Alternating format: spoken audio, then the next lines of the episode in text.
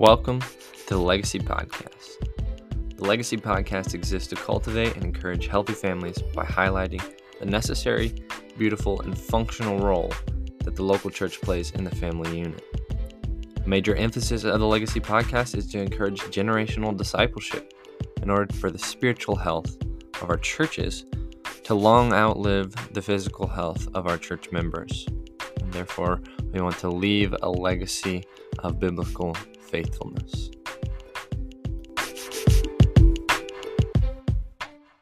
Welcome back to the Legacy Podcast. This is episode four. We've been on a journey so far trying to discover an ecclesiological approach to family ministry. And in our uh, first episode, we discussed what family ministry is, uh, how it is, uh, in my view, an overarching ministerial posture of the entire church that is focused on generational discipleship so that we can leave a legacy of biblical faithfulness for generations to come. In our second episode, we discussed what the church is and what it is that makes a church healthy. In our last episode, episode three, we talked about uh, what a family is and what it is that makes a family healthy. And that was somewhat tricky given the, the cultural landscape that we are in today. But now here we are, we've come to the place to determine what is the relationship between healthy families and a healthy church.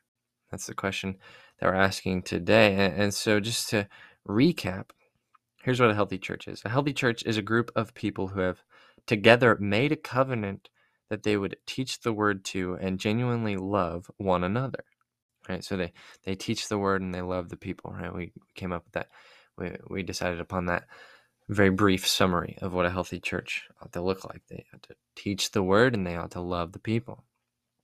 A healthy family is a unit composed of a caregiver or caregivers who takes on the responsibility to pursue health in all areas of life for both themselves and for their dependents. The dependents, in turn, joyfully and willingly submit to the leadership of their caregivers. So these are our two basic understandings, right? We have the understanding of the healthy church and we have the understanding of the healthy family. And if these two basic understandings are true, which for the purpose of this exercise we will assume that they are true, uh, then to what degree do the two of these entities interplay? Can you be a healthy church without healthy families? Can you lead a healthy family without being part of a healthy church? These are all important questions to be asking of our families, of our churches. But just as important as asking the questions, right, is the difficult task of answering them, right? That's what the purpose of questions for. Sure, they get our our minds thinking, but if we don't ever come up with an answer, then it's kind of a pointless endeavor. So we're going to embark on trying to answer those questions. So first, we address the question of interplay, right? How do the two, um, how does a healthy church and how does a healthy family interplay? What's the relationship there? Well, I would say that a healthy church and a healthy family are not two mutually exclusive entities. Rather, they depend upon each other to function in the way that God has designed them to function. Providing more depth to, to answering this question requires that we answer the other questions as well. Can you be a healthy church without healthy families? Well, for me, I'd say the simple answer is no. You cannot. You cannot be a healthy church if you don't have any healthy families. And some might argue with that, right? Because there are there are many churches across the United States, and I'm sure over uh, all across the world, many churches that do not have many families at all, right? Not families that fit in the category of our definition of at least one caregiver and at least one dependent.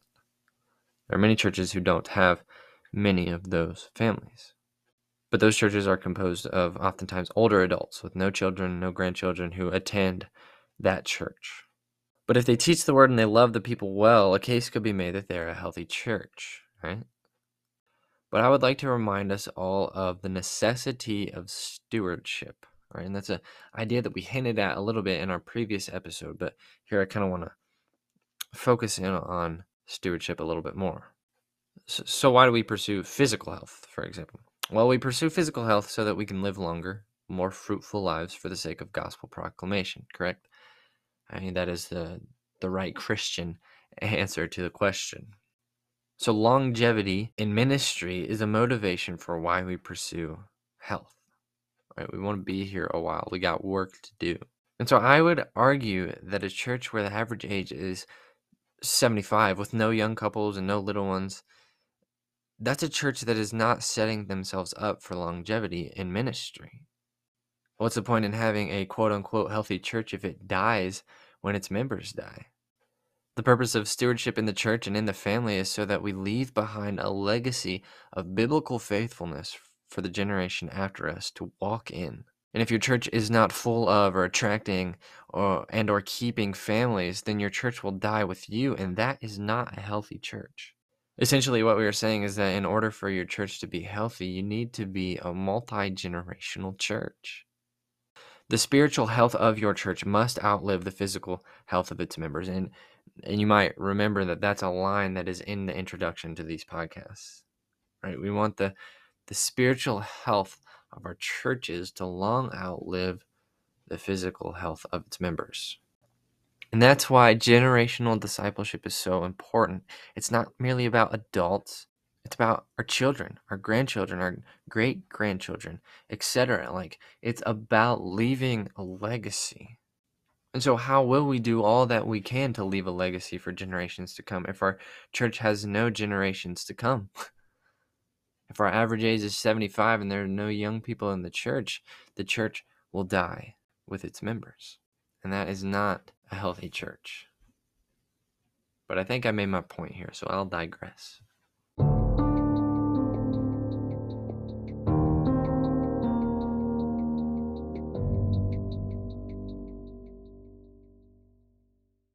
You cannot have a healthy church if you do not have healthy families.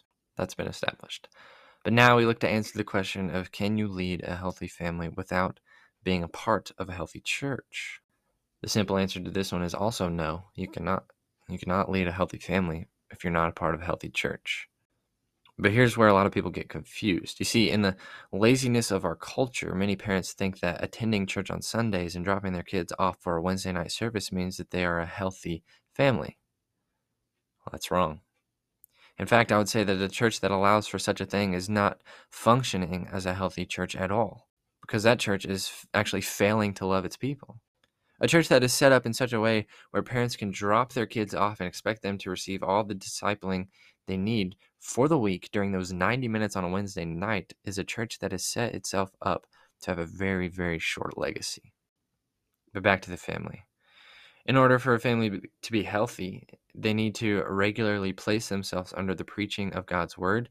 They need to be committed to other church members, uh, and they need to model their family after the church. And this places a lot of responsibility on the church to set the proper example for the family.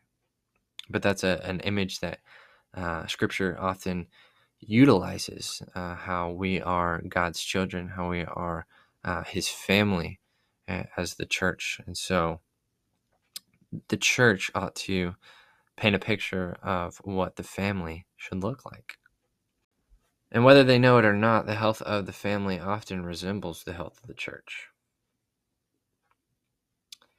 And the church family should see what it looks like to be committed to one another, united with one another, and considerate towards one another. And if the family doesn't see those things in its church family, then how are they going to know what it looks like to be a healthy family in their home? Also, if the church doesn't prioritize the teaching of God's word, then how will the family know to prioritize the teaching of God's word to their children and to themselves? If the church doesn't model what healthy discipline looks like, how will parents know what healthy discipline looks like for their kids? I mean, the list could just go on and on. But the point I'm making is that the healthy church, as a collective family, as the family of God, the, health, the, the healthy church sets the standard for what individual families ought to look like. So, how do we condense all this material in order to state what the relationship between healthy families and a healthy church is? We could say that the relationship is one of codependence. A church cannot be healthy if it does not have healthy families. A family cannot be healthy if it is not part of a healthy local church. And therefore, the two are codependent. And since they are codependent, as Christians, we have to prioritize them both. We ought to prioritize the church as our family, and we ought to prioritize our families as part of God's larger church.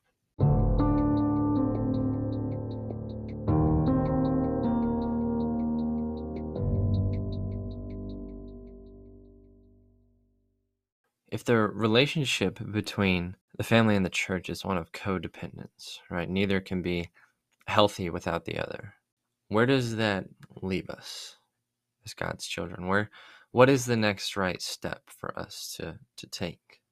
Well, again, as one of the primary emphases of this podcast is to emphasize the importance of generational discipleship the local church plays a huge role in that. And obviously, the family plays a, a huge role in that. But to close out this episode, I want to uh, direct, and in Deuteronomy chapters 5 and 6, in chapter 5, Moses lays out the, the Ten Commandments that the Lord has given him. And then in chapter 6, we have the Shema, right, is what is referred to in Hebrew. But in these two chapters, I've recently noticed something that I that I hadn't noticed before, and it's caught my attention, and I want to just kind of point out those things to you. But starting in chapter 5, verse 9 of Deuteronomy, it says, You shall not bow down to them or serve them. I'm Talking about idols. Uh, For I, the Lord your God, am a jealous God, visiting the iniquity of the fathers on the children to the third and fourth generation of those who hate me, but showing steadfast love to thousands of those who love me and keep my commandments. You jump ahead to uh, verse 13 and 14. It says, Six days you shall labor and do all your work. Verse 14, but the seventh is a Sabbath to the Lord your God. On it you shall not do any work. You or your son or your daughter, male servants, female servants, all your animals, sojourners. In verse 16, it gives a command honor your father and your mother as the Lord your God commanded you that you that your days may be long and that it may go well with you in the land that the Lord your God is giving you. And so those are in the Ten Commandments later on in that chapter after he's um, given the ten. In verse 29, well, let's back up to verse 28. In verse 28, it says, And the Lord heard your words when you spoke to me. And the Lord said to me, I have heard the words of the people which they have spoken to you. They are right in all that they have spoken verse 29 oh that they had such a heart as this always. So he's talking about the the, the people of israel have devoted themselves to obeying the ten commandments right? They, they have this heart of obedience here and the lord is saying oh that they had such a heart as this always to fear me and to keep all my commandments that it might go well with them and with their descendants forever. And then you jump down to chapter 6 and you hear Verse 6, he says, And these words that I command you today shall be on your heart. Verse 7, you shall teach them diligently to your children, and shall talk of them when you sit in your house, and when you walk by the way, and when you lie down, and when you rise. You shall bind them as a sign on your hand, and they shall be as frontlets between your eyes. You shall write them on the doorposts of your house and on your gates. So, all of those snippets that I've just highlighted from Deuteronomy 5 and 6 each of them had generational implications. Right. First of all, it says that the the Lord visits the iniquity of the fathers on the children to the third and fourth generations. And it says he shows steadfast love to thousands of those who keep my commandments. And then um, neither your son nor your daughter should work on the Sabbath day. Well, how are they going to know not to work on the Sabbath day? Well, the, the parents have to teach them. We have the clear command to honor father and mother. There's a command to children he had wished they would have a heart of obedience always, that it might go well with them and their descendants forever. Theology, teach God to our children, teach Scripture to our children, and not merely just sit them down and have a lesson, but to to have uh, an emphasis on God and on Scripture when you sit in your house, when you walk by the way, and when you lie down, and when you rise. It should be a normal conversation it should be a constant conversation that we're having in our homes. And so I wanted to draw our attention here to these two chapters in Deuteronomy because of the heavy uh, implications that it lays out for parents and for generations to come. All right, one specifically, um, the Lord says that He wishes that they would have had a heart of obedience always, so that it might go well with them and their descendants forever. That ought to be our verse that we're championing as the church. That ought to be our aim as the church to have hearts of obedience, to fear the Lord, and to keep all of His commandments, so that it might go well with ourselves, but also for our descendants forever, for generations to come.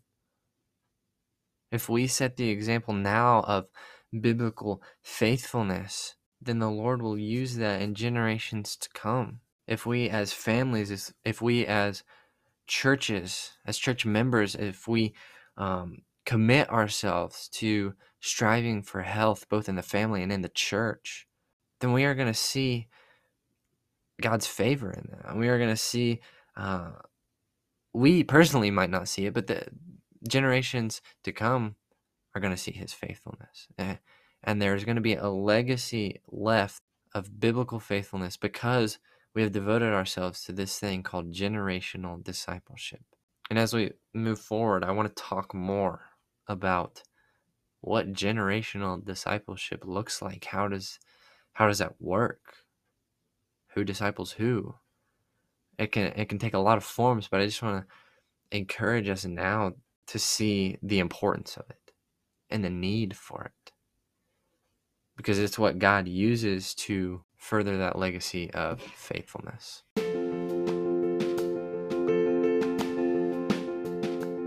Thank you for tuning in. My name is Austin Reagan, and this is the Legacy Podcast.